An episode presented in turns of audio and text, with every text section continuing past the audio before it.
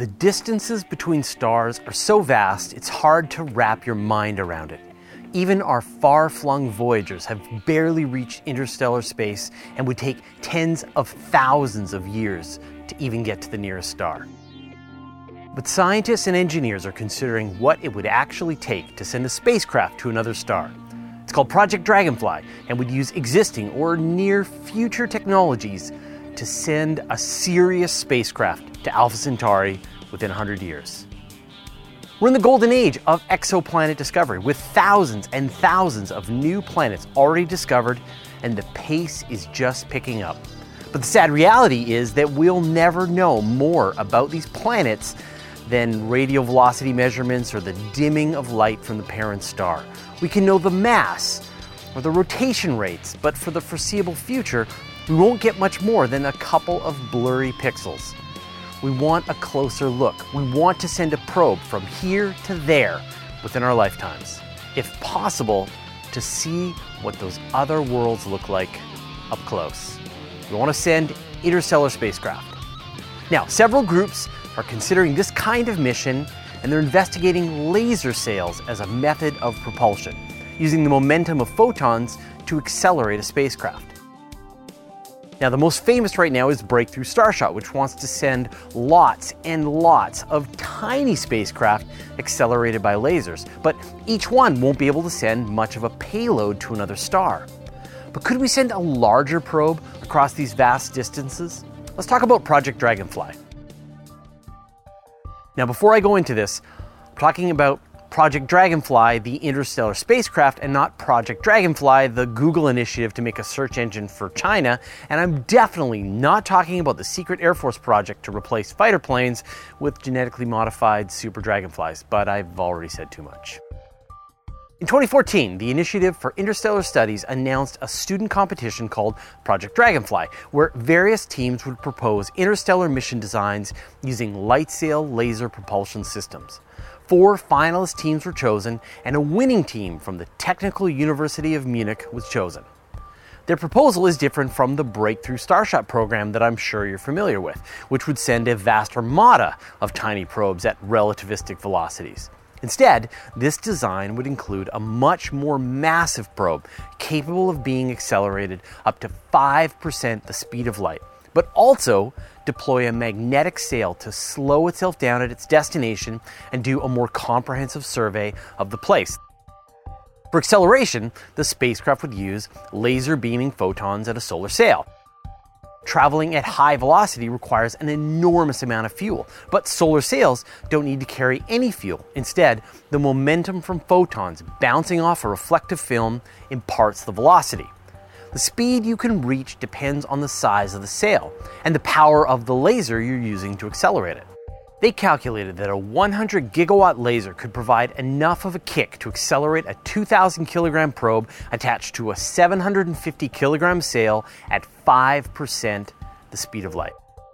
Just to give you some comparisons, NASA's New Horizons spacecraft has a mass of about five hundred kilograms, while Cassini has a dry mass of about twenty-five hundred kilograms. So imagine a spacecraft somewhere in between.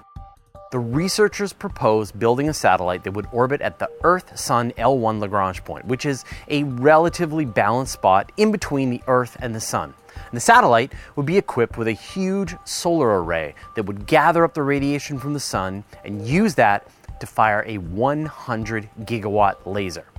Now, the most powerful laser ever built is at the Laser for Fast Ignition Experiments at Osaka University, Japan. In twenty fifteen, it fired for a fraction of a second, blazing with two petawatts. That's two thousand trillion watts, which, if you do the math, is twenty thousand times more powerful than the one hundred gigawatt laser that Project Dragonfly calls for. Super powerful lasers are in the works too, across the world, such as the National Ignition Facility in California, the Corals Laser in South Korea, and the Vulcan Laser in the U K. And a laser with ten times more power is being built at the Extreme Light Infrastructure, a European consortium. Creating a laser that fires at one hundred gigawatts is feasible with the technology that we have today. Of course, building it in space would be a whole other challenge. When it's time to set off for Alpha Centauri, the satellite would deploy the interstellar probe, which would unfurl its solar sail, measuring thirty kilometers across and made of a graphene monolayer. For the beginning of the journey, the probe would use the light pressure from the sun for acceleration. Then it would make planetary flybys using the gravity of the planets to put it into the right flight direction towards Alpha Centauri. Once it was going in the right direction, and more than two astronomical units from Earth, the laser would fire at the probe for three point nine years, accelerating on its journey. Over the course of the acceleration phase, it would reach five thousand nine hundred nine astronomical units from the sun, or about zero point one of a light year. It's a colossal distance from a human engineering point of view, but still a tiny part of the total trip. Over this time, the laser would continue to adjust its focus so that the beam continues to fall on the sail. And pointing the laser will become a greater and greater challenge, even more challenging than pointing space telescopes like James Webb or Hubble. And this is made even more complicated by the time it takes light to get to the probe. The laser will take more than a month to reach the probe, and any targeting adjustments will need to be communicated back to Earth and take another month. So imagine waiting a month to hear a little to the left. And I'm sure you can imagine how dangerous a laser like this might be if pointed at Earth. So one idea would be to put the laser at the Lagrange point on the far side of the sun, where it couldn't be used as a weapon against Earth. Now traveling at five percent the speed of light, the probe ejects its solar sail. And there would be decades and decades of waiting as the spacecraft cruises for eighty-one point five years. The engineers who built and launched the probe would probably die. Generations would come and go in between, and finally, a new team would be ready to watch over the next phase, arrival at Alpha Centauri. And we'll get to that in a second, but first, I'd like to thank Brody McLeod, de Havilland Mosquito, Baelish Suhadda, Zachary Fluke, Jim O'Leary, Gertrude Braden, Jeremy Kerwin, and the rest of our eight hundred eight patrons for their generous support. If you love what we're doing, you want to get in on the action, head over to patreon.com slash universe today. As I said earlier, the key distinction between Project Dragonfly and other mission concepts to Alpha Centauri is the mass.